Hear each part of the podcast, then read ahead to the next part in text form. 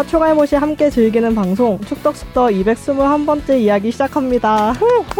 아, 2주 연속 박아란 인턴 PD가 나왔습니다. 아, 자리를 꿰찰라고 지금 지금 오프닝만 세 번째. 당돌해요. 주시은 아나운서가 목 상태가 아직까지 도, 잘 돌아오질 않아서 어, 무리를 많이 했나 봐요. 의사 선생님이 그렇게 말을 하지 말라고 신신당부했다고 아이고. 합니다. 그래서 지금 할말 하한하고 있는 주시은 아나운서. 뜻밖의 무건수행. 어허, 너무 그래서 엄청. 답답할 것 같은데. 네, 카톡으로만 대화를 나누고 있고요. 말 못할 고통이죠 음. 진짜. 그래서 다음 주에는 회복이 돼서 올 수 있지 않을까. 어, 인턴 PD는 2주 연속인데 지난주 반응이 좀 어땠어요? 일단 제 친구들은 그냥 아 귀엽네 이렇게 봐줬거든요. 어, 친구들이 네. 들어줬구나 또. 뻔뻔스러운 면이 좀 있나요? 그 얘기를 본인이 어, 직접. 본인이 음, 친구들이 본인이- 귀엽다더라. 어, 네.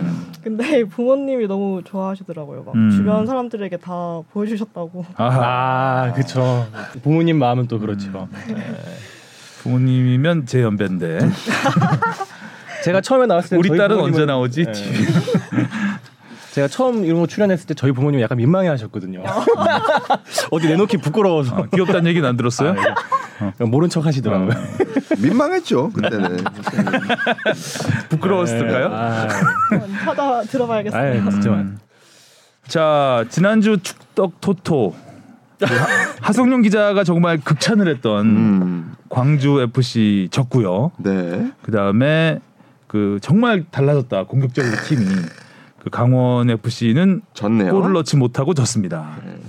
하성룡 기자가 하나 맞췄고요. 네. 아이, 이 뭐- 박아란 박아란 인터 PD가 세 경기나 맞았어요. 예. 역시. 역시 찍는 거예요. 분석은 행운이라 생각합니다. 알고 모르고가 중요한 게 아닙니다. 야 근데 어려운 서울대전 무승부를 맞춰놓고 나머지를 다 틀렸네요. 하성룡 네. 예, 제일 어려운 거 맞았, 맞, 네. 맞췄죠. 음. 자 댓글부터 가겠습니다. 네, 익명의 유튜브 유저님께서 성남이 자랑 김지수 화이팅 김지수 화이팅. 파이팅. 네.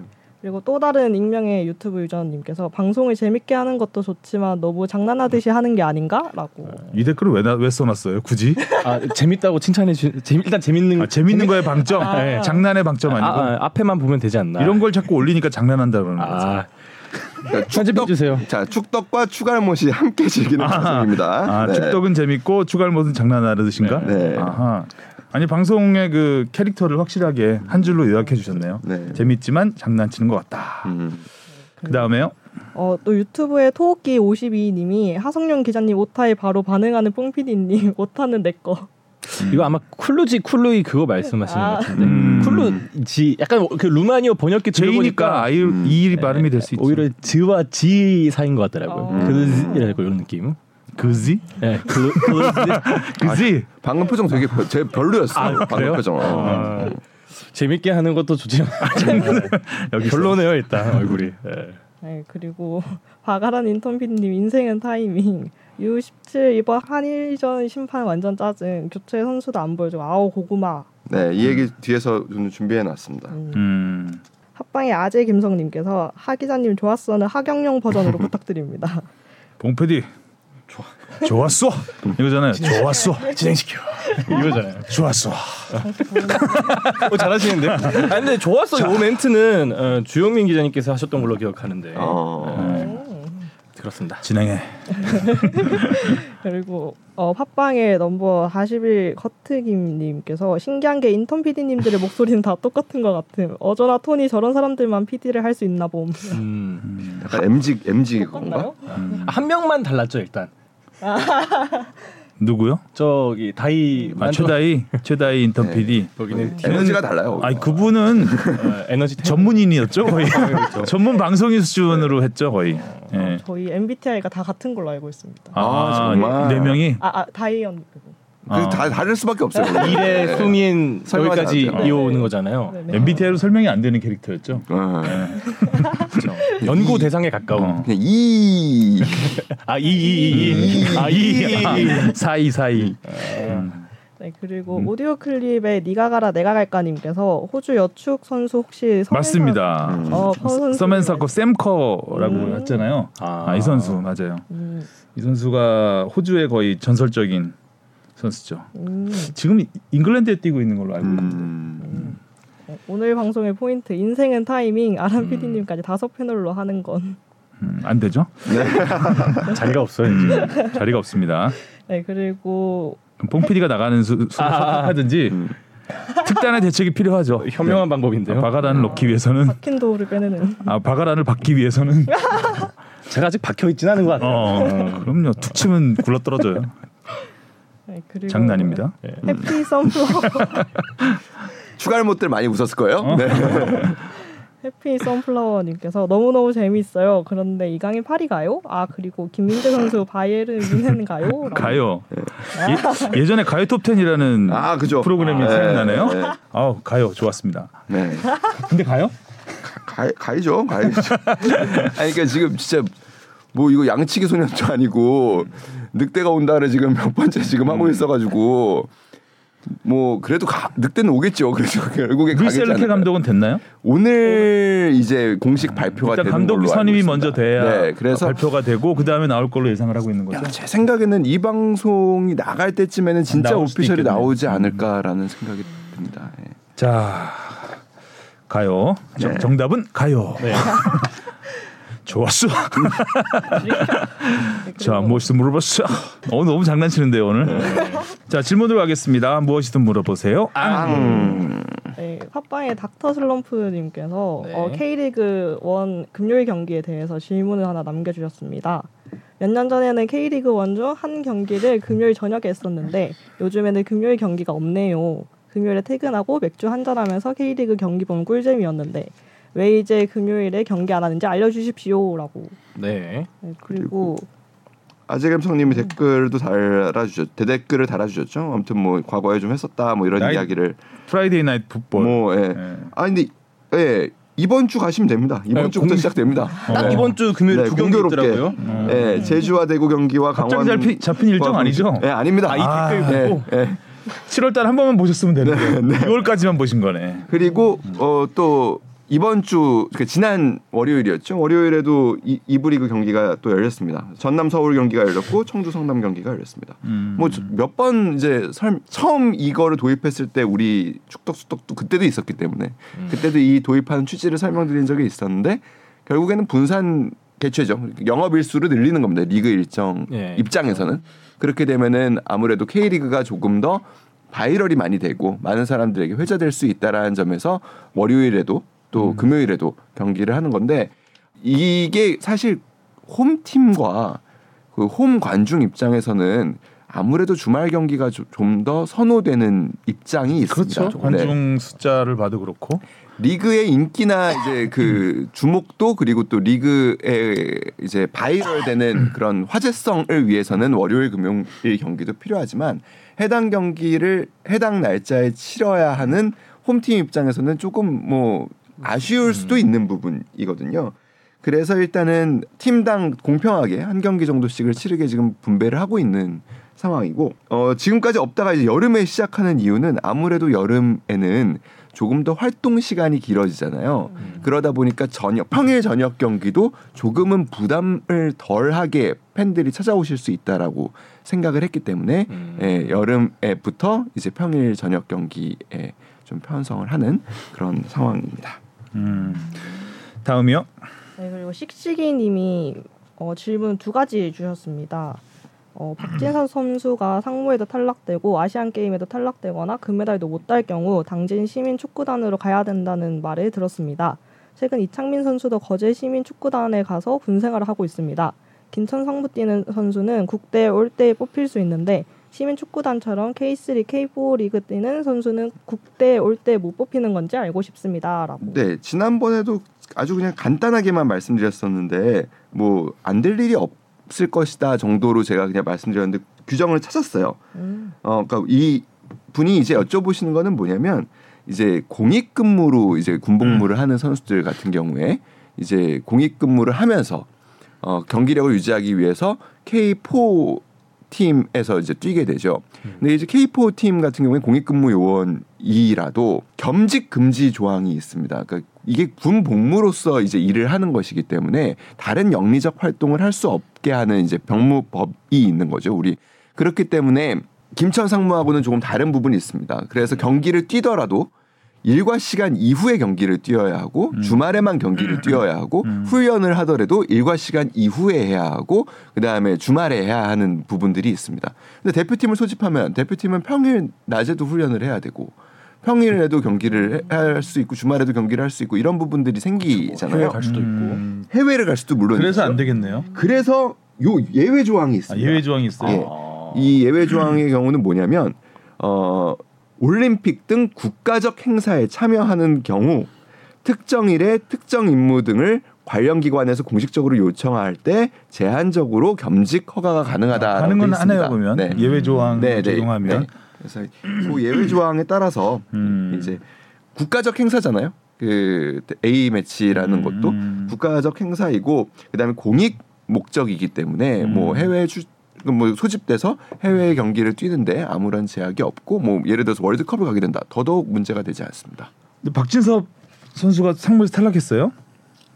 그건 제가 세네요. 요거를 제가 확인해. 경쟁률이. 아, 이번에 진짜 뭐 내로라는 선수들이 워낙 많고 어, 뭐 이창민 선수 그랬고. 백승호 뭐 이런 선수를 다 뽑혔으니까요. 음, 경쟁률이 아주 심했군요. 자 다음이요. 네.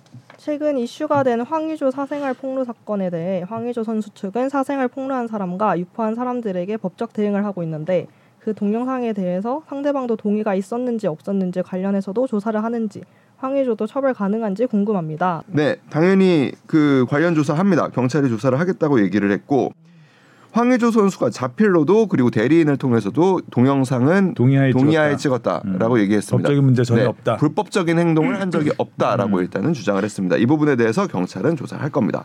네, 네, 다음이요. 또 어, 국대 차출이 되려면 품위 유지와 사회적 책임감과 도덕성 유지가 되어야 한다고 알고 있는데 추후 국대 차출은 어떻게 되는지 알고 싶습니다. 불법적인 행위가 없었다라는 그 황의조 선수의 주장이 사실이라면 이 부분은 좀 사생활의 영역으로 봐야 되지 않을까라는 생각을 해요. 근데 다만 아 이제 뭐 품위 유지 그리고 네. 이제 사회적 무리를 일으킨 부분에 대해서는 글쎄요 판단이 필요하겠지만 뭐 시간도 좀 지날 테고요. 그리고 9월 A 매치는 아마도 황의조 선수가 유럽에서 유럽으로 이제 합류를 하게 되는 상황이 음. 되게 될 텐데 글쎄요 조금은 부담이 좀 덜하지 않을까라는 생각은 듭니다. 뭐 클린스만 감독의 기존 선택해 왔던 과정들을 본다면 황의조 선수가 특별한 뭐 몸의 신체적인 이유 그 뭐 이렇게 부상이나 어, 어려움이 없다면 선발할 가능성이 높지 않을까 저는 생각합니다. 근데 이 폭로된 내용이 좀 네. 굉장히 자극적이고 조금 법적으로는 문제가 없다고 하더라도 좀 개인적 으로는 어쨌든 명예적인 부분 그렇죠. 그런 부분에서 굉장히 큰 타격을 입었기 때문에 그리고 또 법은 사실 어떻게 보면 도덕의 최소한이라는 그러니- 이야기를 그렇죠. 하잖아요. 네. 그러니까 법의 범주에서 뭐 문제될 게 없다고 하더라도 사실 그 내용 자체가 예. 조금 비도덕적인 부분이 있기 때문에 예, 네, 그런 부분에 있어서는 어, 좀 비난을 하는 팬들이 계속 있지 않을까 있겠죠. 아, 네, 예. 있을 것 같은 그래서 좀 네. 타격이 있지 않을까 라는 생각은 듭니다. 그리고 뭐 계속 아무튼 협박을 받고 있었으니까 아무튼 네. 아무래도 심리적인 뭐 부분도 사실 뭐 전혀 무관하다고 볼 수는 없겠죠. 음. 클린스만 감독은 외국인 감독인데다 박용우, 손준호 선수 것만 봐도 선수들 입장에서 앞장서겠다는 입장으로 보이던데 이번 황의조 사건은 어떻게 할지 궁금합니다. 근데 좀 다르죠. 그러니까 뭐 손준호 선수는 아직 어떤 상황인지 정확하게 우리가 알고 있는 정보들이 너무나 제한적입니다. 그리고 손준호 선수 역시 어, 결백을 주장하고 있고요. 그러니까 이 상황에서 손준호 선수를 위해서 어, 어떻게 보면 우리가 관심을 갖게 하기 위해서 뽑는 것과 이게 선수편의 입장에 선다라는 것하고는 요거는 조금 다른 것 같고 어, 박용우 선수 같은 경우에는 뭐 제가 보기에는 감독으로서 굳이 이렇게까지 했어야 됐을까? 과연 선발을 하고 그러니까 인종 차별이라는 건 그래도 굉장히 큰 이슈인데 근데 양가적인 부분이 다 이해가 됩니다. 근데 이게 SNS에서 어떻게 보면은 좀 사적인 대화 그리고 그렇게 수위가 높지 않았다라고 파악을 했다면 그러니까 클린스만 감독이 그렇게 했다면 뭐뭐 감수하고 쓸 수도 있지 않았을까라는 생각은 듭니다. 여튼간에 지금 또 이 황의조 선수 문제는 또 제가 보기에는 다른 이슈입니다. 선수의 뭐 입장에 선다, 선수를 돕는다라는 것과는 제가 그렇죠. 보기에는 결이 같지 않습니다. 황의조 개인이 극복해야 되는 예. 문제죠. 이거는 뭐 감독이 편들어 줄 수 없습니다. 그렇죠. 뭐 애매한 부분이 있죠. 관련 기사가 이 스포츠란을 도배하고 있는데 안 보게 되더라고요. 너무 알고 싶지 않은 내용들이 그렇죠. 주구장창 적혀 있어갖고 자 이슈 포커스로 가보겠습니다.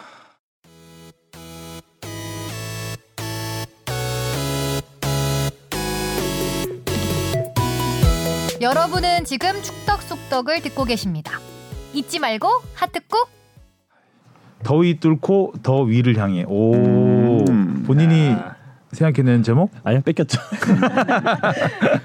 아, 유독 이게 돋보이더라고요. 네, 음. 예. 괜찮네요. 예. 더위 뚫고 더 위를 향해. 더 위너를 향해 어때요? 아더 위너도 고강도 훈련 콜린베로. 자, 그 콜린베로가 이제 그 월드컵 최종 명단이 오늘 발표가 네, 됐죠. 방금 전에 발표. 네. 어, 좀 넣었나요? 네 네 네. 어, 예상치 네. 못한 선수들도 있었고, 예, 네. 당연히 예상했던 선수들도 있었고, 네. 어, 특징을 한번 살펴볼까요?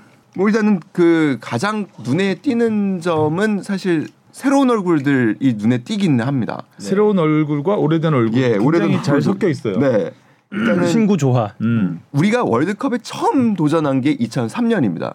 이때부터 도전한 선수들도 있죠. 김정미 와. 선수 같은 네. 경우는 뭐 네, 김정민 그때 선수 스무 살 정도 됐을 거예요 아마. 그러니까 뭐 올해 39이니까요. 뭐 어. 네. 2002년 월드컵 때 뛰었던 사람이 지금도 뛰고 있다 뭐 이런 그런 거죠, 거의. 뭐 네, 1년밖에 차이 안이 나니까요. 골키퍼라는 자리가 쉽사리 대체가 되기 어렵기 때문에 특히 또 여자 축구는 네. 더 더욱이 중요하고 김정미 선수를 넘어설 만한 거기에 노련미까지 쌓이니까 그렇죠. 든든하긴 해요 진짜. 아, 김정민 네. 선수는 정말 놀라운 게 자기 관리가 정말 어마어마한 선수입니다. 그러니까 음. 지금도 보면 몸에 군살이 정말 하나도 없고요. 음. 이- 이걸 뭐 제가 어떻게 하냐 뭐 이렇게 물어보신다면 똑같아요. 뭐, 그때 예. 체형이라든가 그 음. 플레이 스타일 자체가 예. 큰 변화가 없어요. 예, 그리고 본인이- 20년 전하고. 본인이 이제 그리고 운동할 때 이런 그 운동하는 모습들 그리고 뭐 예를 들면은 복근들 이런 거를 이제 본인이 그 소셜 미디어에 올리기도 하는데 음. 아, 정말 어마어마한 자기 관리. 바프군요 바프. 예. 그러니까 바프가 뭐예요? body 아. 프로- 아, 예. body 프로 바프. 정말 어마어마한 자기 관리가 돼 있다라는 게 아니죠? 예. 그러니까 제가 보기에는 현재 우리나라 스포츠에서 남녀 통틀어서 가장 그 자기 관리가 잘 되는 선수 중에 손에 꼽히는 선수라고 저는 음. 생각합니다. 사실 또 골키퍼 자리가 뭐 그 말년에 이훈재 선수도 그랬듯이 조금 이렇게 찌는 경우가 꽤 있잖아요. 아무래도 덜 움직이다 보니까 음. 어, 그런 거 보면 진짜 확실히 철저한 것 같으시죠. 음. 그리고 뭐 박은선 선수. 아, 박은선 선수는 좀 스토리가 뭐 우여곡절이 있었죠. 많았죠. 예, 2003년 아무튼 뭐 참가했지만 그때 최연소로 나가지 않았나요? 예, 예. 16살인가 뭐 17살 때 나갔었는데. 그렇죠. 최연소로 참가했고 그다음에 2015년 월드컵까지 참가했지만 2015년 월드컵 이후로는 사실 대표팀의 부름을 받지 못하고 있다가 음. 콜린벨 감독이 오면서 박은선 선수에게 기회를 줬고 음. 이 콜린벨 감독 특유의 고강도 훈련을 적지 않은 나이의 필드 플레이어가 음. 다 소화를 하면서 결국에 이제 최종 명단에 승선하게 된 최종 적으로 승선하게 된 아주 뭐 음. 스토리가 있는 그 사이 조금 더 계기가 있었을까요? 콜린 벨 감독님도 이게 제일 처음에 부임했을 때는 박은선 선수를 바로 뽑지 않았잖아요. 거의 올해 초부터 조금 이렇게 이름이 좀 올라왔던 걸로 기억하는데 지난해요. 지난해 좀부터 네. 혹시 뭐그 일단 조금 일단 더 박은선 폼이 더 선수가 올라왔다든지 중간에 공백기가 좀 있었죠. 네, 뭐 마음의 상처도 많이 많이 입고. 있었고 그다음에 실제로 뭐 은퇴 고민도 했었고 음. 그래서 리그에서도 그렇게 썩 좋지 않았던 슬럼프를 겪던 시기가 있었고요. 그렇죠. 어, 그다음에 먼저 이제 리그에서 좋은 모습을 보여줬고 그리고 일단은 이 선수의 특징하면은 일단은 신체적으로 워낙 피지컬이 좋으니까요. 그러니까 90분을 뛰지는 못하더라도 경기 장 안에서 보여줄 수 있는 것들이 있다고 본 거죠. 그래서 일단은 체력적으로 준비를 좀더 어, 시킨 것이고 그 마지막 평가전이었던 잠비아전에서 뭐 가능성을 충분히 음. 보여줬죠. 그러면서 뭐 사실상 아, 가는 거는 기정사실화된 분위기 속에서 아무튼 꿈을 또 이루게 된 거죠. 그리고 이민아 선수는 부상으로 일단 빠졌고 네, 붙박이었는데 네. 빠졌고 그 다음에 이 KC 유진 페어라는 아, 낯선 이름의 음, 16살 소녀가 음, 그럼 우리나라 원- 최연소로 이제 합류를 하게 됐습니다. 대표팀 아예 최초 아닌가요? 혼혈 선수가 이름이 올린 적이 있었나요? 뭐 그 남자, 대표팀에 한번 장대일 있었대요. 선수가 한 번 있었죠. 예. 1998년 프랑스 네. 월드컵 아. 때그 선수 피지컬이 좋아서 네, 네. 어, 이제 그런 부분에서 주전은 아니었고요. 월드컵까지 갔. 월드컵까지 결국에 갔죠. 경기는 못 뛰었습니다. 못 뛰었어요. 네. 근데 뭐 아무래도 KC 선수 같은 경우에는 공격수고 그리고 또 갖고 있는 재능이 있고 그리고 공격수는 아무래도 교체가 이루어지다 보니까 뭐 뛰게 된다면 한국 축구사의 월드컵에서 처음으로 뛴 이제 혼혈 선수가 되겠죠. 음. 음. 그래서 지금 이, 이 선수가 이름을 올렸는데 역대 그 한국 월드컵에서는 가장 어린 나이로 이름을 네. 올렸다. 만 16세 박- 박은선의 1개월. 기록을 깨는 거죠. 깼죠. 뛰게 8개월, 되면 예. 음. 아뭐 엔트리에 올린 것만으로도 만으로도 일단은 기록은- 최연소 엔트리 승선이 되기는 합니다. 음. 그러니까 어, 당시에 이제 2003년에 박은선 선수가 16세 9개월, 이번에 케이시 선수가 16세 1개월. 음. 예. 골키퍼 김정민 선수는 최고령 네. 참가 기록을 세우게 되는 거고. 와, 네. 38세 9개월. 음. 야. 그렇습니다. 그래서 결국에는 황금 세대의 마지막 월드컵이 될 가능성이 높다라고 하죠. 그 선수들이 조금 더 어, 책임감을 갖고 조금 더 열심히 하는 이유도 그렇습니다. 사실 이 황금 세대라는 거는 2010년 정도에 시작됐다고 사실은 봐야 되죠. 그 물론 뭐 그 전에 뭐 조소연 선수도 있었고 뭐 여러 훌륭한 뭐 지금 우리가 얘기한 박은선 선수도 있었지만 2010년 진짜 한국 여자 축구가 세계를 깜짝 놀라게 하죠. 음. 20세 월드컵에서 지소연 선수가 무려 8골을 터뜨리면서 한 대회에서 팀을 3위로 이끌었고요. 당시 3위라고 한다면 83년 남자 20세 이제 첫- 세계 청소년 대회 음, 4위. 4위를 넘어서는 그러니까 한국 축구가 피파 주간 대회에서 처음으로 이제 3위 이상의 결과를 갖고 오는 음. 한일 월드컵이 4위. 4위죠. 아, 사위. 아, 지금까지 우리나라는 잘하세요. 4강 가면 아, 다 저- 4위였어요. 저- 좋네, 맞네, 3, 4위 전이 네. 3, 4위전에 졌죠. 이번에도 그랬죠. 20세 그리고 이하에서도. 그로부터 불과 한 달 뒤에 이번엔 17세 동생들이 언니들을 뛰어넘어서 우리가 피파 주간 대회 사상 처음으로 우승을, 우승을 했죠. 음. 그러니까 이 20세 대표팀의 뭐 이제 주축이 그 우리가 지소연 선수로 대표되는 이 20세 대표팀 선수들이 있었고 그다음에 뒤에는 이제 여민지, 여민지. 장슬기로 대표되는 음. 이제 17세 선수들이 있었습니다. 이 선수들이 고스란히 그대로 성장을 하면서 팀 어떻게 보면은 선수로서 전성기 그리고 약간 전성기에서 내려오는 그 아주 좋은 시점에 이번 월드컵을 맞이하는 겁니다. 음.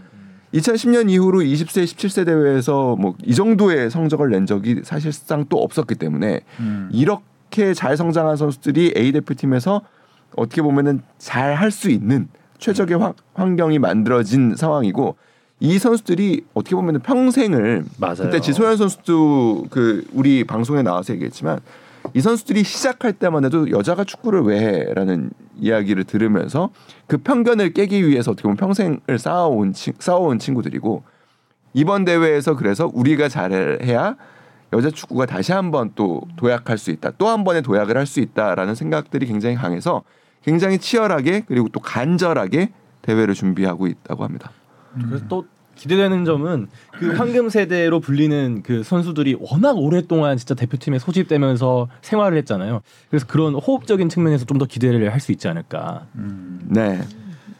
신구 조화가 아주 잘 어우러진 팀이고 또 콜린 벨 감독 영입 이후에 점점 강해지고 있잖아요. 네. 강해진 모습 보여주고 있고 또 많은 경기를 또 치렀고 역대 뭐 일단은 네. 여자 대표팀이 A 매치를 이렇게 많이 실어본 적이 없습니다. 음, 네. 그래서 더욱 더 기대가 되는 네. 이번 대회입니다.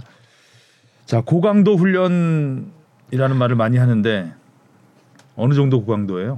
그러니까요.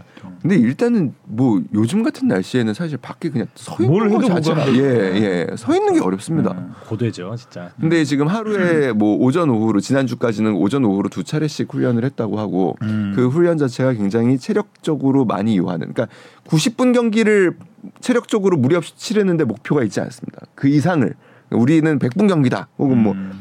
120분 경기다라는 생각을 하고 거기에 맞는 음. 고강도 훈련을 하고 있습니다. 지금 뭐 콜린벨 감독 같은 경우에는요. 아무래도 월드컵에서 우리 선수들이 이제 나가게 되면 상대는 우리보다 그 체격적으로 체력적으로 우세할 가능성이 높다고 보는 거죠. 그래서 그거를 뛰어넘는 훈련을 버티고 이겨내야지만 음. 우리가 갔을 때 승산이 있다라고 지금 일단은 파악을 하는 거고요. 어 뭐 콜린벨 감독이 훈련할 때 우리말을 많이 하는데 하죠. 예, 이제 예두라 예두라 일단 시작은 얘들아 얘들아. 어, 예두라 어, 어. 그다음에 이제 늘 강조하는 게 수적 우위라는 겁니다. 음. 그러니까 수적 우위라는 거는 뭐냐면 결국에 한 공간에서 우리가 상대보다 서- 숫자가 더 많아야 음. 그러니까 세 명이 상대 수비수 두 명을 상대로 패스를 하면은 이거는 뚫어내기가 굉장히 쉽지요. 음. 뭐두 명이 한 명을 상대하면 쉽죠. 그러니까 늘 상대보다 어떤 한 공간에서 공을 둘러싸고 그 환경 속에서 상대보다 한 명이 더 많아야 된다라는 것은 그만큼 많이 뛰어야 되는 저 겁니다. 한 발이라도 더. 네. 히딩크 호흡 보는 것 같아요. 좀 음. 우리도 그때 2002년 월드컵 앞두고 엄청난 체력 훈련을 했거든요. 음. 그때도 그랬죠. 뭐 공포의 스페인에서부터 시작해서. 예, 레이먼 레이먼 네. 코치가 공포의 삑삑이라고 음. 선수들 그거 한번 하면 거의 뭐 그라운드 쓰러져 버리는 정도의 그리고 선수들끼리 이렇게 막 몸싸움 훈련도 네, 굉장히 네, 많이 네. 했어요. 서로 미는 거. 네, 그런 레슬링 훈련 선수처럼. 많이 네. 노출됐죠. 그게 이제 그 전에는 보지 못했던 훈련들이거든요. 그런 네. 것들이. 근데 그런 것들이 결국은 본선 무대에서 빛을 발하는 거죠. 네. 우리는 우리가 이탈리아를 연장전에서 이길 수 있었던 그런 체력 음. 음, 그런 것들이 다 이제 그런 훈련에서 나온 건데 정확히 보는 거죠. 콜린벨 감독도 한국 축구의 경쟁력은 결국 체력이 돼야 된다라는 부분이 있는 것이고 또 당시 mem버 2002년 히딩코 멤버도 신구 조화가 아주 잘 됐죠. 잘 됐었죠. 네, 어, 박지성, 이영표라는 어린 선수들이 있었고 황선홍, 홍명보 그쵸. 어, 이런 베테랑 선수들이 있었고 월드컵을 많이 경험한 선수들이 있었고 근데 지금도 보면 이제 비슷하잖아요 상황이 아, 굉장한 사령. 지금 막 말씀하시니까 행복회로가 행복회로가 막 들어가네요. 네.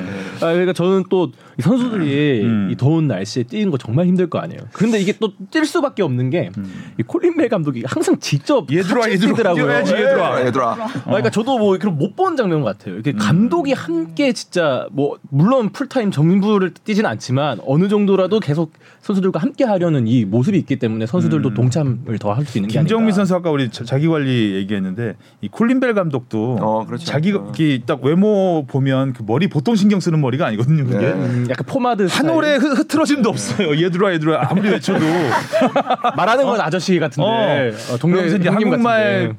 좀 어눌한 어눌한 듯하지만 계속해서 한국말로 소통을 하려고 하고 그러면 굉장히 열심히 공부도 한다는 얘기고 네. 또 운동 몸 보면은 몸도 지금 탄탄해 보이잖아요. 맞아요. 그럼 체력 훈련도 많이 한다는 얘기고 아니 그러니까 사실 그래서 대표팀 스태프들이 되게 그 곤란해하는 것 중에 하나가 대표팀 트레이닝복이 그 하- 다리가 굉장히 타이트해요 바지가. 음, 음, 그쵸. 아. 약간 밑으로 좀 좁아지는 느낌. 네, 그래서 아. 운동을 안 한 사람들이 입으면 헐렁헐렁하지 아니 그러니까 그게 헐, 그게- 볼품이 없죠. 네, 좀. 볼품이 없어요. 일단 끼기도 하고요. 너무 껴요. 그래서 선수들이 되게 놀려요. 그러니까 스태프들 아. 중에는 민망. 아, 네, 그 선수들 중에는 뭐 레깅스 레깅스 같은 느낌. 느낌이네요.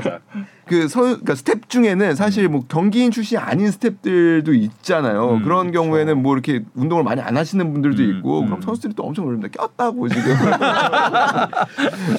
아좀 빼라고 좀 큰 거 입으라고 막 이러면서. 아, 빼라고는 좀 적나라네요. 아, 네. 그게 좀 이제 좀. 하체가 좀 탄탄하고 그렇죠. 허벅지도 좀 굵고 이러면 네. 이게 멋, 멋있거든요. 네. 아 그렇죠. 딱. 내가 끼는구나. 네. 그런 건 몰랐네. 그렇습니다. 아무튼 아. 네. 끼는 분위기는. 좋네요. 음. 분위기 좋아요. 서로 서로 아, 장난도 여자들- 많이 치고. 여자 대표팀은 늘 가면은 이렇게 웃음 소리가 끊이지를 않고 음, 네, 또 오래 또- 호흡을 맞췄던 네. 선수들이기 때문에. 텐션 텐션도 굉장히 높고 장슬기 선수가 그런 얘기를 하더라고요. 그러니까 더운데 좀 힘들지 않냐 그랬더니 아, 더워서도 좋다고 그런 얘기를 하는 게 뭐냐면 그러니까 안 좋은 것도 물론 있죠. 뭐 장슬기 선수 먹는 거 되게 좋아하는데 지금 아무것도 먹고 싶, 지 않을 정도로, 정도로 힘들, 힘들대요. 훈련이 힘들다. 예, 얘기를 근데 덥다 보니까 서로가 서로한테 다 힘들다는 걸 알잖아요. 그러니까 음. 서로가 서로한테 더 힘내자라는 얘기를 더 많이 하고 음. 뭐 그래서 오히려 좀 더 끈끈해진 부분이 있는 것 같다라는 음. 얘기를 하더라고요. 아까 잠깐 얘기했는데 이 KC 유진페어 선수 소개를 좀 더 해야 될 것 같은데요. 네, 이 선수는 일단은 뭐 저는 처음에 발탁됐을 때 음. 아, 콜린벨 감독이 아무래도 또 뭐 국적도 외국인이고 네. 예, 그러다 보니까 미국 혼혈인가요? 아, 이 KC 선수요. 예. 그렇죠. 아. 예, 미국인 아버지와 한국인 어머니 사이에서 음. 태어난 그 음. 선수인데 뭐 아시다시피 뭐 미국은 뭐 여자 축구에서 환경적으로나 인프라나 이런 부분에서 뭐 전 세계 최고 최고죠. 수준입니다. 그래서 뭐 처음에 이제 뽑았을 때는 저는 아 이제 감독이 아무래도 좀 미국 쪽에 대한 정보가 있었을 것이라는 생각이 처음에는 들었었고 음. 그리고 두 번째는 이 그럼에도 불구하고 이 31명의 명단에 뽑았을 때 최종 명단에 뽑을 거라고 저는 그렇게 생각 높다고 보지는 않았었고요. 그러게요. 진짜 네. 깜짝 발탁이. 네, 그러고서 아마도 이것은 뭐 미래를 위한 그러니까 한국 축구 연장 계약도 하셨고 감독님은 또 한국 축구의 미래를 위해서 이 선수들에게 좀 경험을 주려는 게 아닌가. 그러니까 음. 그 월드컵을 준비하는 언니들과 함께 운동을 해보는 경험을 음. 주려는 게 아닌가 했었는데 궁극적으로는 최종 명단에 승선해서 이제 다음 주에 호주로 떠나게 됐습니다. 음. 뭐 장점이 많은 선수라고 표현을 했고 경기에 즉시 뛸 수 있는 즉시 전력감이라고 표현을 했습니다. 어. 오늘 이제 콜린 벨 감독은 이번 주 토요일에 IT 출정식 있잖아요. 네. 혹여나 이제 그 경기에서 출전해서 뭔가 공격 포인트나 좋은 모습을 보인다면 진짜 월드컵에서도 뛸 수가 있는. 그럼 기회를 주겠네요 IT전에서. 뭐 저는 그럴 거라고 봅니다. IT전에서 IT를 벗을 수 있는. 그리고 뭐 명단의 구성으로 보면은 좀 독특하죠. 그 다른 어 이제 우리 남자 대표팀이나 이제 연령대별 대표팀과 비교해 보면 공격수 자리, 그러니까 우리가 포워드라고 하는 자리에 사실 선수들이 굉장히 많습니다. 맞네요. 강채림, 손화연, 명. 문미라, 박은선, 케이시 페어 선수까지 이렇게 음. 있으니까요. 그러니까 이- 아 최유리 선수 빠졌네요. 최유리 선수까지 여섯 명이나 있으니까 음. 보통은 우리가 최- 최전방 포워드라고 하는 자리에는 보통 뭐 두 명, 세 명, 뭐 진짜 마- 예. 스트라이커라 불리는. 네, 선수들을 넣는데 지금 일단은 뭐 지금 우리 콜린벨 감독 대표팀에서는 굉장히 많은 선수가 있습니다. 일단은 멀티플레이어로 좀 쓰겠죠. 예. 이것도 히딩크하고 비슷한데요. 그렇습니다. 행복회로 막 들어가고 네. 있어 지금. 4강? 4강? 일단은 기본적으로는 또 콜린벨 감독이 4-4-2 포메이션도 종종 쓰기 때문에 그러니까 음. 그 손화연 선수가 우리 대표팀 전체를 통틀어서 이렇게 많이 뛰는 선수가 없거든요. 그러니까 이 선수가 어. 최전방에서부터 상대를 굉장히 괴롭혀 줍니다. 이 친구도 들어갈 때 본인이 90분 뛸 거라고 생각하고 들어가지 않는 선수입니다. 그러니까 음. 그냥 모든 걸 다 쏟아내고 어. 이제 어떻게 보면은 배터리가 방전되면 교체되는 아. 네. 근데 정말 최전방에서 상대 수비수들의 빌드업 이런 거를 어마어마하게 뛰면서 막아내는 음. 유형의 선수입니다. 그래서 보통은 이 선수와 짝을 이룬 선수들이 골을 넣거나 아, 혹은. 그 예, 음. 이 뒤에서 뭐 찬스가 나게 되는 경우가 있죠. 음. 그래서 아무튼 손아연 선수가 지금 약간 컨디션이 안 좋습니다. 그래서 유일하게 지금 현재 전체 훈련에서 열외돼서 물론 운동장에서 나와서 훈련을 하고 있긴 한데요.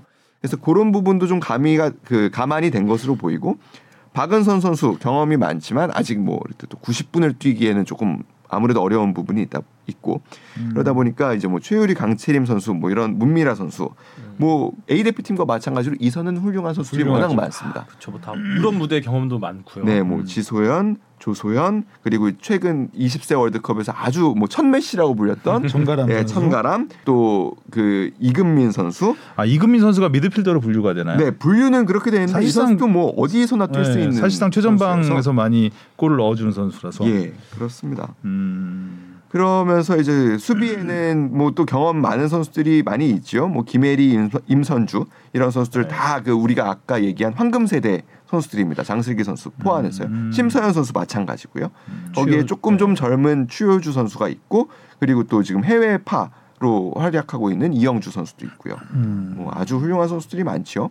각각 개개인의 선수가 완벽할 수는 없잖아요. 네, 그 서로의 약간 부족한 점을 좀 메워줄 수 있는 스쿼드라는 생각도 좀 들어요. 네, 네. 아까 뭐 공격수 이야기도 해주셨지만 네.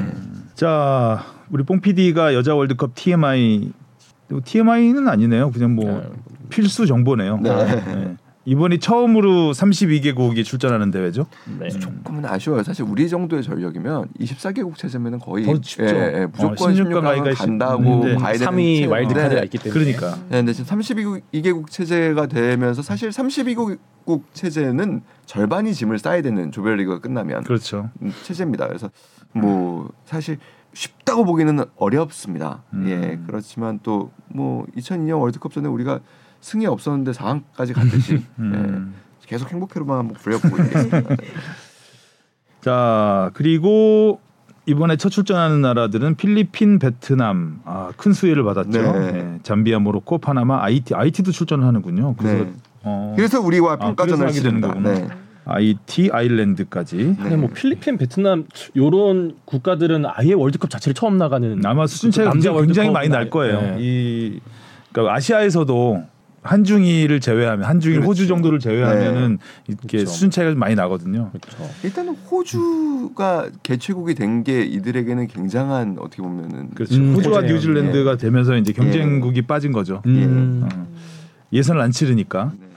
자, 우리나라는 호주에서만 경기를 치르게 되죠. 그렇습니다. 음. 뭐 올라가도 아마 제가 알기로는 뉴질랜드로 가- 넘어가는 일은 없는 걸로 알고 있습니다. 음, 여자 월드컵 최강은 역시 미국이고요. 3회 연속 우승에 도전을 합니다.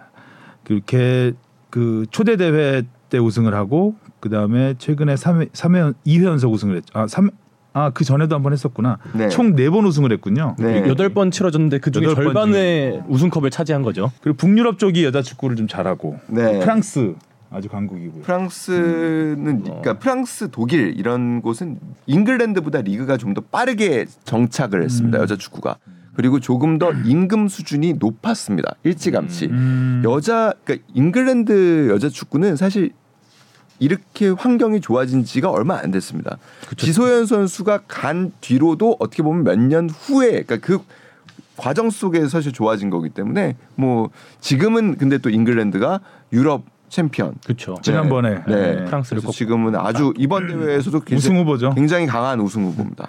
미국이 좀 세대 교체가 좀 되지 않았을까 싶은데 네, 지난 대회 때는 메건 라피노라는 뭐 네, 메건 라피노 슈퍼스타가. 있었는데 은퇴를 하지 않았나요? 어 지금도 대표팀 이- 이번에 나오나요? 네네네. 네. 어, 근데 나이, 뭐 나이가 꽤 될 텐데. 사실 그 선수는 뭐 제가 그런 표현을 많이 하는데 사실 거의 운동가죠. 그러니까 그 정치가에 여성 이면서 여성 운동, 예, 예. 여성 개척자. 예, 예. 그래서 뭐 늘 피파 여자 월드컵이 있으면 사실 젠더 이슈가 굉장히 늘 부각이 항상 되고 그거를 부각을 시키죠. 예, 예.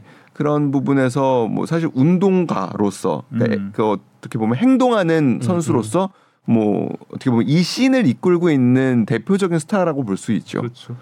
그 미국 여자 축구하고 남자 축구하고 그 배당금 같아지지 않았나요? 어, 이 선수가 결국에는 예, 그 대표팀 수당이 같아졌을 음. 거예요. 이 선수 덕분에. 예, 소송을 걸었죠. 음. 예, 그 소송을 주도했고 결국에 재판에서 이기면서 음. 그럼 뭐 동일 노동 동일 임금이라는 이제 음. 노동의 대명제 속에서는 사실 미국은 여자가 훨씬 잘하거든요. 축구를. 그렇죠. 남자보다.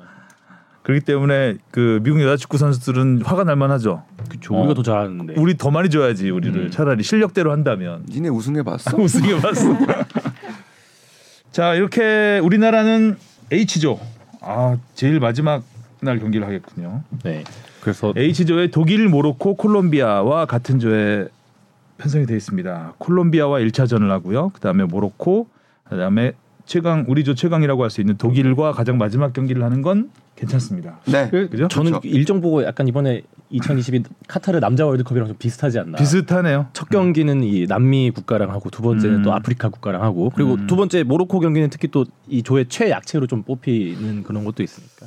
근데 그렇게 가면 그렇게 가면은 근데 굉장히 힘들어집니다. 그쵸. 일단은 첫 경기 비기고 두 번째 경기 지고 세 번째 경기 독일을 이겨야 되는데 아 그런 시나리오는 별로 좋지는 않네요. 가장 네. 극적이긴 하겠지만 네, 음. 뭐첫 콜롬비아전을 지금 또 되게 많이 준비하고 있으니까요. 콜롬비아전에 모든 걸 맞추고 있죠. 콜롬비아가 음. 처음에 우리가 조편성이 됐을 때만 해도 무난한 조편성이라는 평가가 많았습니다. 왜냐하면 일단 콜롬비아, 모로코가 다 우리보다 아, 피파 랭킹이 낮습니다. 음. 예, 그래서 어떻게 보면은 첫 두 경기에 2승을 하면서 시작할 수도 있겠다라는 희망 회로를 돌렸으나 스나. 콜롬비아가 예상보다 굉장히 강하다라는 지금 어. 네 전력 우리 분석. 피파 랭킹이 어떻게 되죠? 이 17입니다. 17위. 7위. 콜, 콜롬비아가 25위. 네 모로코는 비슷한 뭐 거죠 그러면 그 네. 정도는. 모로코는 또 첫 출전이고요. 모로코는 네. 첫 출전에 피파 랭킹은 72위.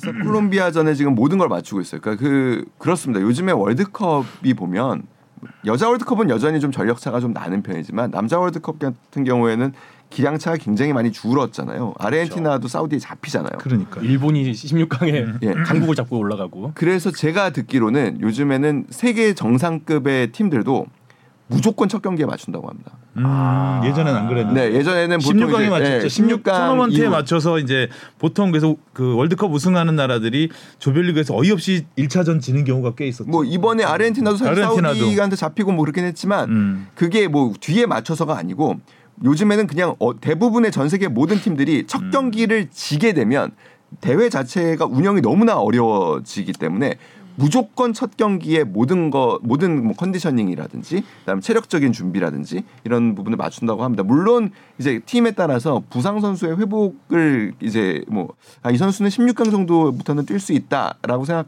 해서 스쿼드가 넓은 팀, 뭐 음. 예를 들면 브라질이라든지 이런 데서는 그런 계획들을 세우고 그리고 실제로 우루과이도 아라오 선수 같은 경우에 사실 그런 계획으로 데려왔던 거거든요. 음. 그러니까 16강 정도 갔을 때 이 선수는 쓸 수 있다라는 판단으로 데려갔던 건데 결과적으로는 예, 패착이 됐죠. 음. 여튼 그렇습니다. 그래서 어, 첫 경기가 우리에게도 그렇고 뭐 다른 모든 팀들에게도 그렇고 뭐 이제는 월드컵에서 첫 경기는 반드시 이겨야 되는 경기가 됐습니다. 우리 상대팀 전력은 개막 전에 다시 한번 네, 좀더 그렇게 하는 게 자세히 다루기로? 하고요.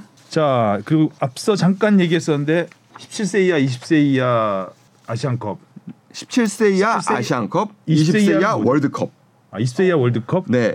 왜, 그왜 굳이 같이 꼈죠 이거를? 아니요. 그 요게 제가 취재가 됐어요. 아 그래요? 네, 이 아. 대회 뒷얘기들을 이제 드디어 다 들었습니다. 그 10세 이하 대회는 저도 이제 뭐 기사로만 봤는데 이제 태국에서 열렸죠. 네. 네. 태국에서 열리다 보니까 뭐 태국과 경기에서 말도 안 되는 편정들이 좀 많이 나왔던 것 같아요. 일본과 경기에서 일본과 예. 경기에서 그랬나요? 예, 예, 예. 아. 일본과 경기에서 그랬는데 태국 심판이 또 예, 이게 이게 뭐냐면 아, 태국과 4강에서도 그러지 않았나요? 8강인가에서도 근데 근데 마, 아, 우리가 이기긴 이겼는데 좀 편, 뭐 판정이 좀 편파적이었다. 아쉬운 부분이 있었죠. 근데 아. 여튼간에 요 뒷얘기를 전해드리면 이제 음. 대회가 끝나면은 심판 판정에 대한 비공식적이든 공식적이든 일단은 그 브리핑을 하거든요.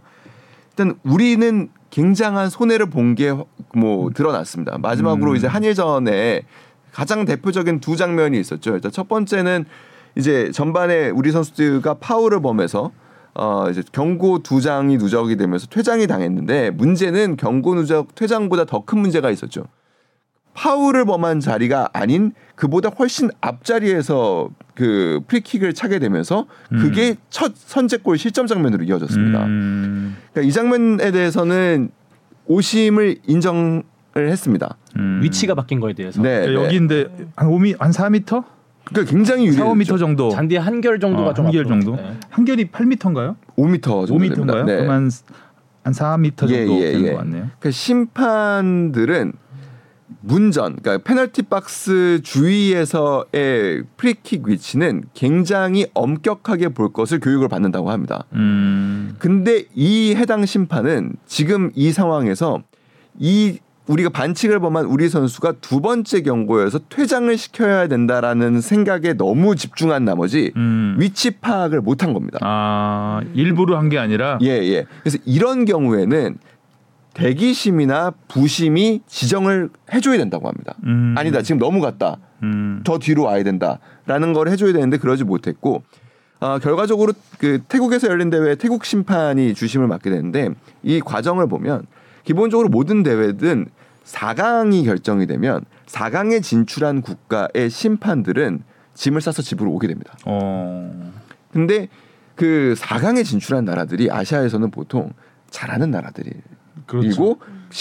마- 많이 도 배출하는 나라. 잘하는 나라들입니다. 아, 음. 그래서 그런 문제가 있었고 태국에서 열린 대회다 보니까 이제 AFC 입장에서는 그리고 이 대회에서 가장 중요하게 이제 AFC에서 본 거는 8강 경기라고 봅니다.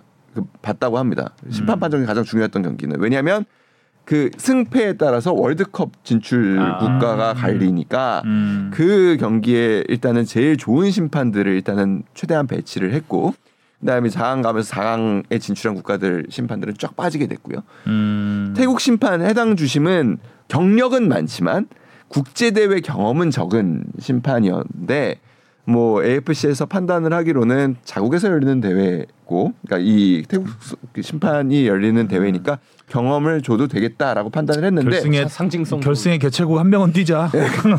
결과적으로는 악수였고 음. 그다음에 그 우리가 PK를 받았어야 됐을 장면 후반 38분에 나온 장면이죠. 음. 그러니까 골키퍼하고 경합 상황이었는데 공이 완전히 지나갔고 완전히 골키퍼가 낚아챘네요. 예 키퍼에 걸렸습니다. 만 퍼센트 PK다. 음. 퍼센트. 아, 음. 라는 이제 완벽한 오심이다라는 평가가 나왔고 음. 다만 주심의 위치가 좋지 않았다. 이 대회는 VAR이 없기 때문에 뭐 주심의 위치가 좋지 않았기 때문에 뭐 의도된 오심이라고 보기는 어렵고 아무튼 오심이었다라는 평가. 우리 그 입장에서는 굉장히 아쉬운 두 번의 판정이었던 거죠. 근데 20세 이하하고는 어떻게 연결이 되는 거죠? 20세 이하 그러니까 이게 왜 그러냐면 이제 20세 때도 사실 이런 일들이 굉장히 아, 많았잖아요. 많았죠. 우리 페널티킥 내준 거는 사실 다 애매했죠. 네. 네. 그거 다 물어봤는데 일단은 그 전에 왜 이게 다시 소환이 됐냐면 음. 20세 월드컵에서도 우리가 유독 사실 많은 심판 어, 판정의 억울함, 맞죠. 그다음에 그렇죠. 불리함을 받았던 게 다 사실로 드러났거든요, 대부분. 아, 그래서 그 상황에서 17세에서도 이런 일이 벌어지니까 음. 이게 결국에 한국 외교, 축구 외교력의 한계 아니냐. 아. 이런 비판들이 나왔고 그 한국이 국제 축구 무대에서 호구가 된 거 아니냐. 음. 어, 이런 얘기가 나왔습니다. 근데 그 부분에 대해서는 사실과 다르다. 그러니까 이거는 정말 그 공교롭게도 운이 나빴던 것이다. 누가 누구를 제 누가 한 말이죠 그게? 요거는 일단은 우리 심판계에서 하는 심판계. 이제 한국 심판들의 공통적인 일단은 일단 의견인데 그 이유는 뭐냐면 일단은 심판들이 그 본인의 명예와 경력이 걸려 있는 문제이기 때문에 한 국가에게 일 의도적으로 반복해서 오심을 하기는 쉽지 않다 일단은 첫 번째 그러니까 그런 부분이 있는 것이고 두 번째는 그런 맥락에서 본다면은 20세 월드컵에서 프랑스가 사실 온두라스와 3차전에서 굉장한 판정 피해를 또 봤었거든요. 그러니까 우연이라고 봐야지 이게 특정 국가의 외교력과 연결 짓는 것은 조금 비약이다. 그러면서 아주 간단하게 이제 설명을 드리면 20세 월드컵에서 첫 경기 프랑스전에서 김준홍 선수 그쵸. 이 옐로우 부분. 카드와 그것도 PK. 좀 어이가 없는. 오심이 맞다라는 그러니까 no card no foul. 음. 카드를 주는 상황도 아니었고 파울을 주는 상황도 아니었다. 음. 이거는 football understanding, 그러니까 축구에서 충분히 일어날 수 있는 상황이라고 봐야 된다. 다만 이것도 주심의 위치는 좋지 않았다. 그러니까 주심의 위치가 좋지 않았다라는 건 다 주심이 잘못 봤다는 거예요. 그러니까 잘 보는 위치에 가 있어야 되는 거거든요. 근데 VAR이 있는 경기였는데도 그래서 참- 그 부분이 지적이 됐습니다. 이거는 안 VAR, 봤잖아요, VAR. VAR이 잘못한 것이다. 음. VAR이 반드시 주심에게? second chance를 줬어야 된다. 음, 음. 그리고 주심이 봤다면 주심은 아마도 본인이 선택했던 PK 판정 그리고 그 옐로 카드를 번복했을 것이다라는 게 음. 일단 피파의 그 debriefing에서 나온 내용입니다. 그리고 이탈리아전에서 이제 나왔던 대표적인 장면들 뭐그 우리가 마지막- 팔꿈치에 맞은 장면 아 팔꿈치. 파울이 분명하다. 파울이 음. 분명하다라는 얘기가 나왔고 다만 이 부분도 심판이 못 봤다.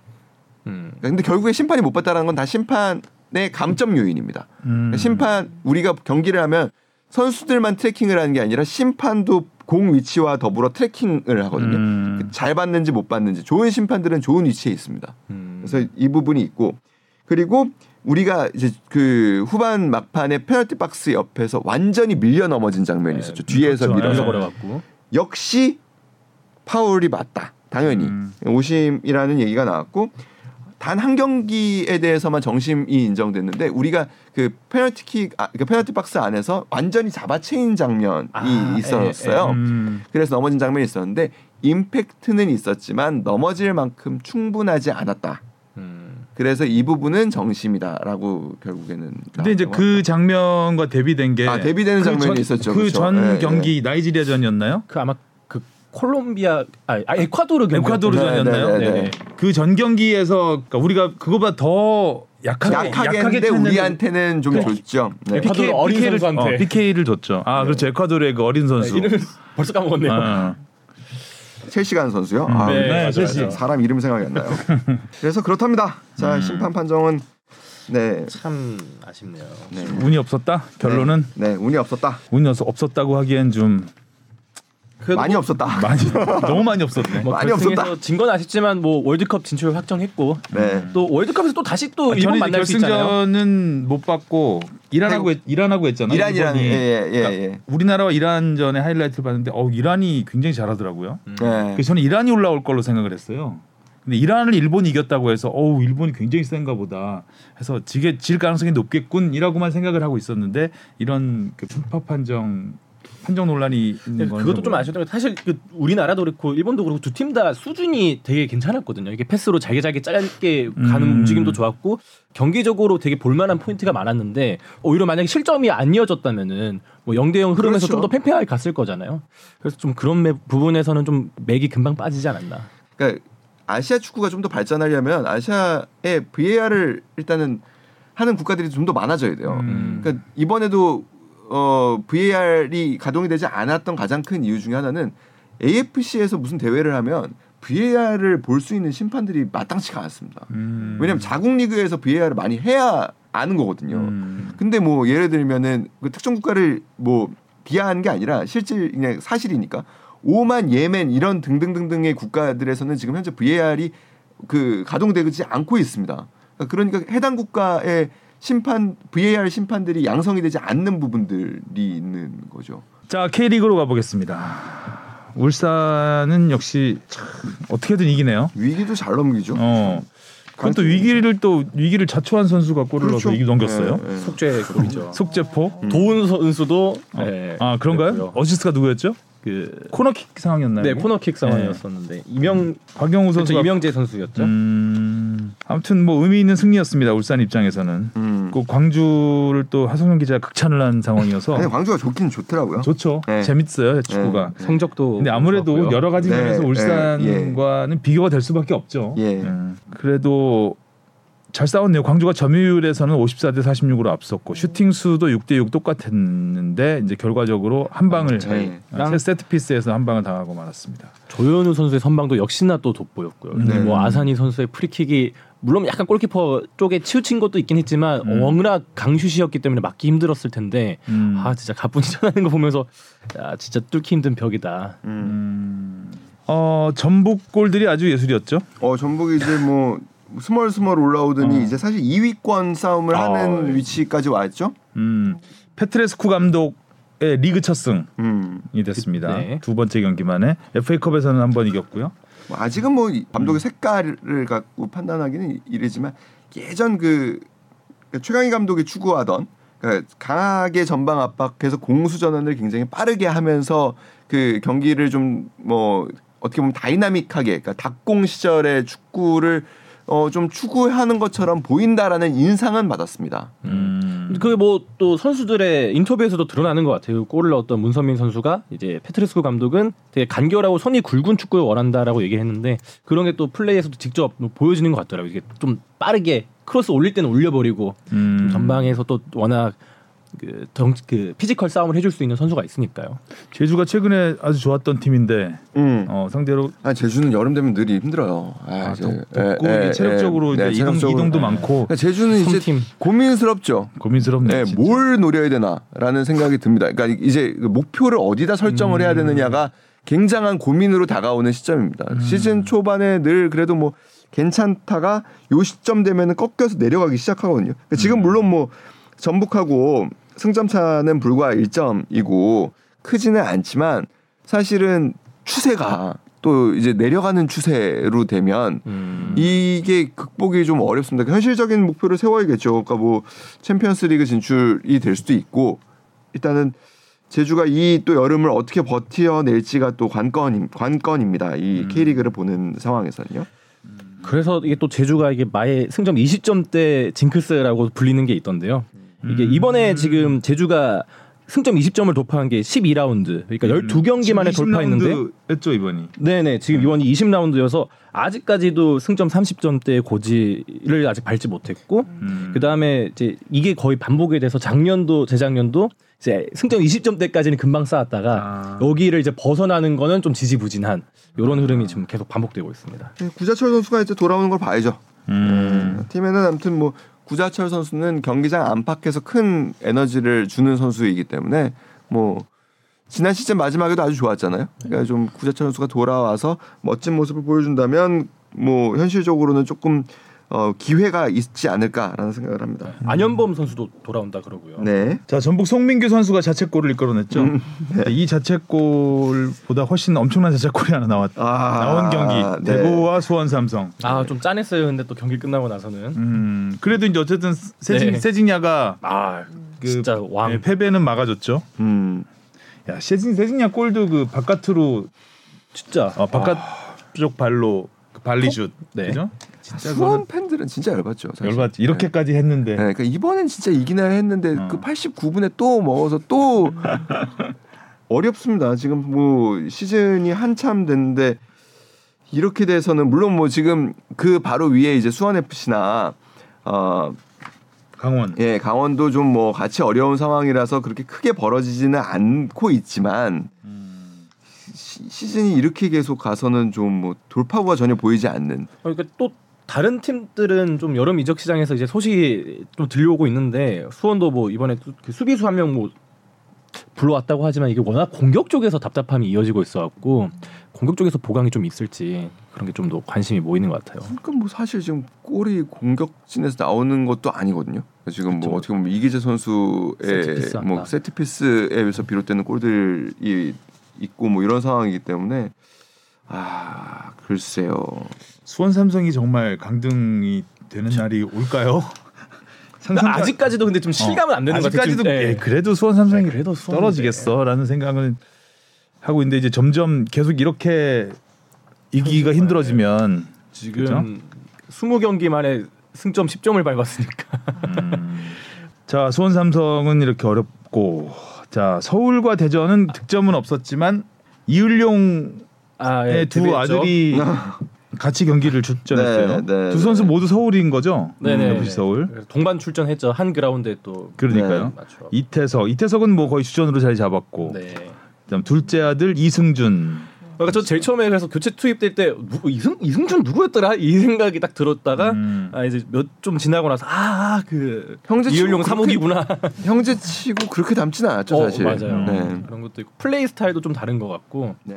그래서 그 좀 해프닝이 있었죠. 그 매너볼. 매너볼을 음. 해야 되는 그러니까 상대 선수 우리 선수 서울 선수의 부상 때문에 골 라인에 이제 차버렸는데 음. 그거를 이제 그냥 몰고 아, 어, 이때다. 넘겨줘야 되지만 어. 아, 좀 많이 긴장한 듯한 느낌이 그렇죠. 났었어요. 음. 하여튼 좀뭐 예, 서울이 사실 경기적으로는 되게 일방적으로 몰아붙였는데 아 갑자기 그런 의미를 부여를 하시네. 음, 음. 굳이 음. 골이 안 터져. 아쉬워. 서울은 어, 최전 슈팅 수가 12대 1이었어요. 예. 오. 서울은 최, 최, 최전방이 고민이죠. 음. 네, 최전방이 고민입니다. 황의조 선수가 있었을 때 황의조 선수가 뭐 비록 골 수는 그렇게 많지 않았지만 그 일단 서울에서 최다 슛 유효 슈팅 슈팅을 기록하는 선수가 일단은 그 황의조 선수였어요. 골은 못 넣더라도 그런 상황에서 그렇게 두드려 주는 선수가 지금 일단은 빠진 상황에서 일류첸코가 예전 같지가 않습니다. 일단. 근데 그거는 제가 보기에는 경기 감각의 문제라고 보이고 나상호 선수는 시즌 초반에 보여줬던 또 폼을 보여주지 못하고 있는 부분들이 좀 있습니다. 이러다 보니까 최전방의 무게감이 좀 훅 떨어진 느낌. 음, 산수 나간 거는 진짜 골을 못 넣네요. 최근 7경기에서 5골. 저는 이제 조금 아쉬운 거는 황의조 선수가 어느 정도 여름에 떠날 것은 이제 자명한 사실이었잖아요. 음. 그거를 좀 알고 있었으면은 이제 박동진 아, 선수가 모르고? 승- 알고 있지 않았을까요, 당연히? 좀 알려주지 그랬어요. 그러니까 좀 미리 서, 서서히 출전 시간도 좀 늘려가면서 음, 폼을 좀 끌어올. 잘하는 선수를 빼면서요. 아 근데 오늘 경기가 중요한데 근데 오늘 경기를 후반 이겨야 30분 되는데. 뭐 투톱을 세울 수도 있고 그렇지 않을까요? 저는 뭐 그런 얘기는 들어본 적이 없습니다. 잘하는 선수가 있는데 굳이 음, 최대한 뽑아 먹어야 예, 되는데. 예, 예. 음, 그리고 간다고 안 써? 뭐 인수인계야? 저 말을 줄이겠습니다. 네. 자 포항이 뭐 아. 수원 FC 수원 FC도 로페즈 선수 영입하고 이러면서 우리가 지난주에 또 기대된다고 했었는데 어 교체 출전했죠. 어. 했죠. 근데 우리가 뭐 기대했던 것 팀들은 같아요. 다 졌어요. 포항이 3대 1로 수원, 수원 FC를 이겼습니다. 음. 참 김기동 감독은 참 수원 FC는 일단은 수비가 문제 심각합니다 좀. 음. 뭐 시- 최다 실점 팀일 거예요 리그 지금. 이렇게 많이 허용해서는 뭐 수원 FC의 공격력이 뭐 그래도 나쁘지 않다고 보더라도 뭐 이승우 선수도 근데 지난 시즌만큼의 활약은 아직은 공격 포인트로서는 보여주지 못하고 있고 뭐 하이라이트만 보면은 이승우 선수의 활약은 나쁘지 않아 보이는데 음. 이 경기에서 도움 하나 기록했죠. 예 예. 저 라스 선수의 골. 예, 근데 뭐 아직은 그래도 예전 지난 시즌만큼의 임팩트 결정을 결국에는 공격수는 져줘야 되기 때문에 음, 그런 부분에서 수비가 이렇게 허용을 해버리면 음. 이 수원 FC는 또 돌파구가 보이질 않습니다. 이렇게 되면 수비 보강이 반드시 일단 여름에 이루어져야 되는 부분입니다. 음. 적어도 강등을 피하려면 자 그리고 인천이 강원을 꺾었습니다. 강원이 윤정환 감독 부임 이후에 굉장히 공격적으로 팀이 변했다고 해서 또 우리가 기대를 했었거든요. 아, 네. 근데 공격적으로 변하다 보니까 수비가 뒤가 뚫리네. 아. 아. 뭐 그런 얘기 요즘 그런데 뭐 그 경기 이 스탯으로 보면 강원이 역시 공격적으로 변했다는 거는 뭐 일단 뭐 확실히 정- 드러났어요. 예, 초반에 경기 실점이 나왔는데 뭐 그 뒷공간 그냥 한 방에 네, 찔렀어. 그리고 네, 그렇죠. 뭐, 뭐 우리나라 3대 칩이라고 막 그런 얘기 인천 팬들은 지금 뭐 포카 칩, 허니버터 칩, 김민석 칩 이래가지고 칩칩칩 슛으로 아. 넣었다고 아. 넣었다고 아 간결하게 넣었죠. 네. 뭐뭔 소리? 블루 칩이네요. 네. 네. 저 약간 뭐 예.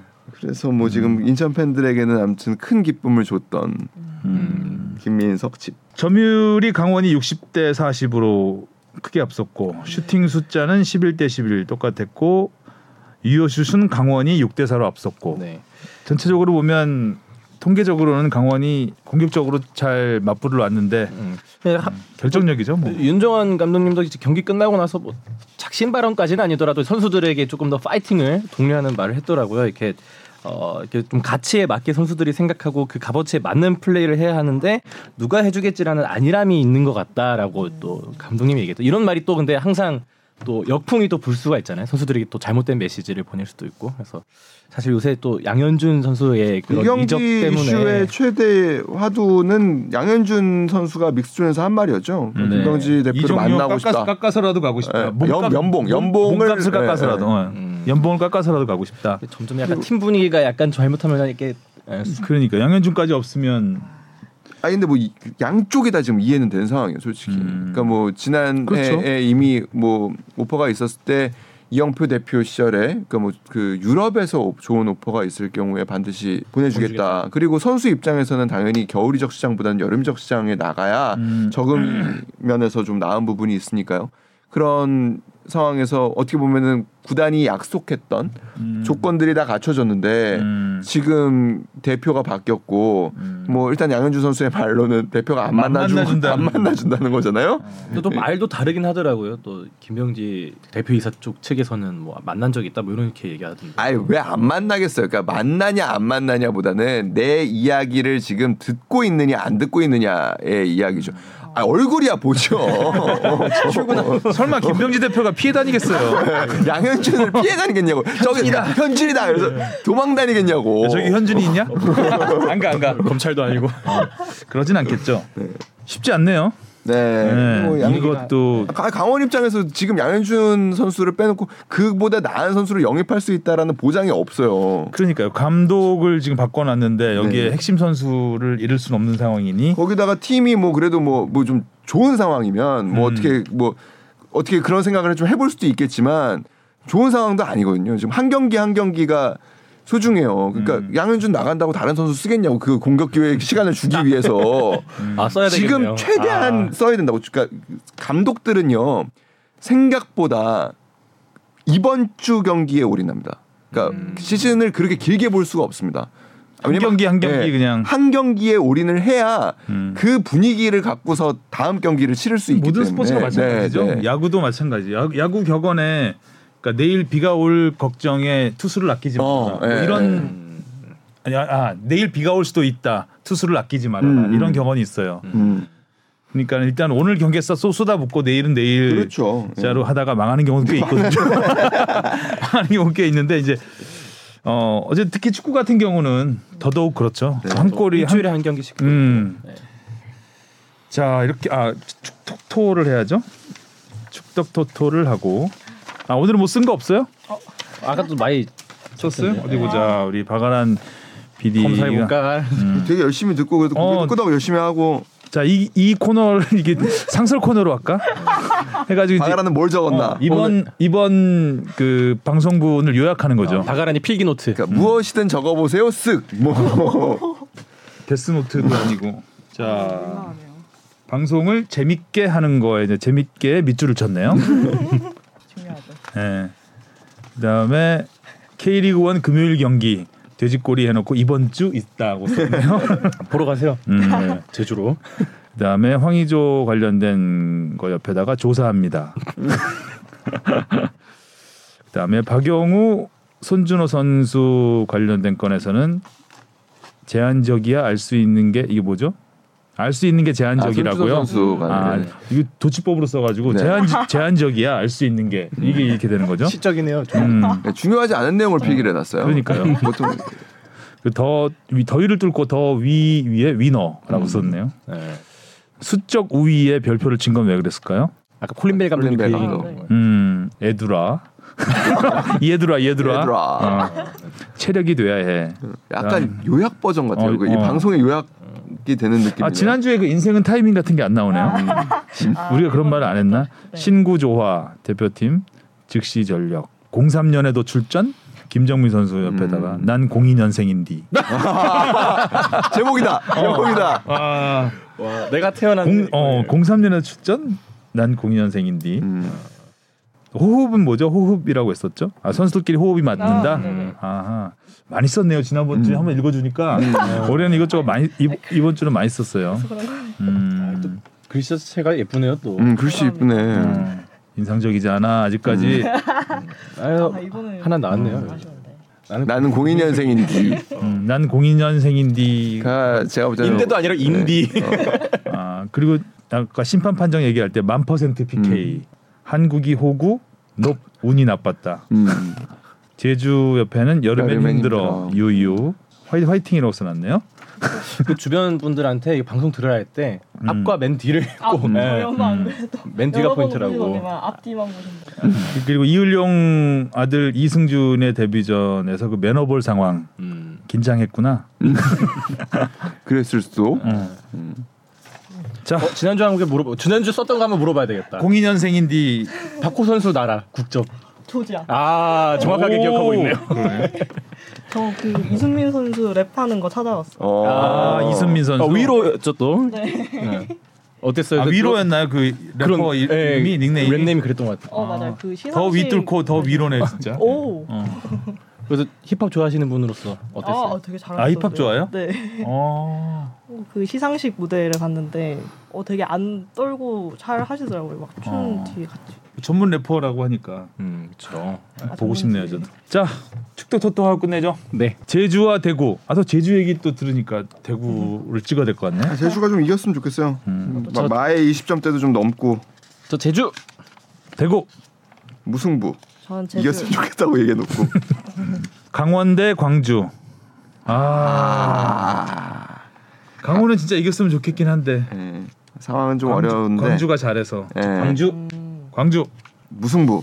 전 강원 하겠습니다. 야 이거 좀- 아, 요즘 무승부가 많아지긴 해요. 네, 네. 이상하게 무승부만 다 해도 지난주에 두 개를 맞췄고 그 전주에 세 개를 맞췄어요. 어. 무승부만 해도. 음. 그 다음에 포항 대 울산. 야 와. 동해안 더비 아주 뜨겁네요. 포항 저도 야, 포항. 저도 포항. 이거 참 잡아 줘야 된다. 잡아 줘야 됩니다. 울산 한번 독주 체제 재미없어요. 재미없어요. 전 울산 하겠습니다. 음. 그 다음에 수원 FC 대 인천. 야, 이것도 약간 좀 하위권에 있는 팀들끼리의 맞싸움이죠. 수원 FC. 저도 음. 아, 로페즈 선수 하나 넣을 것 같아요. 골대 때린 거 보니까. 저손 FC 무승부.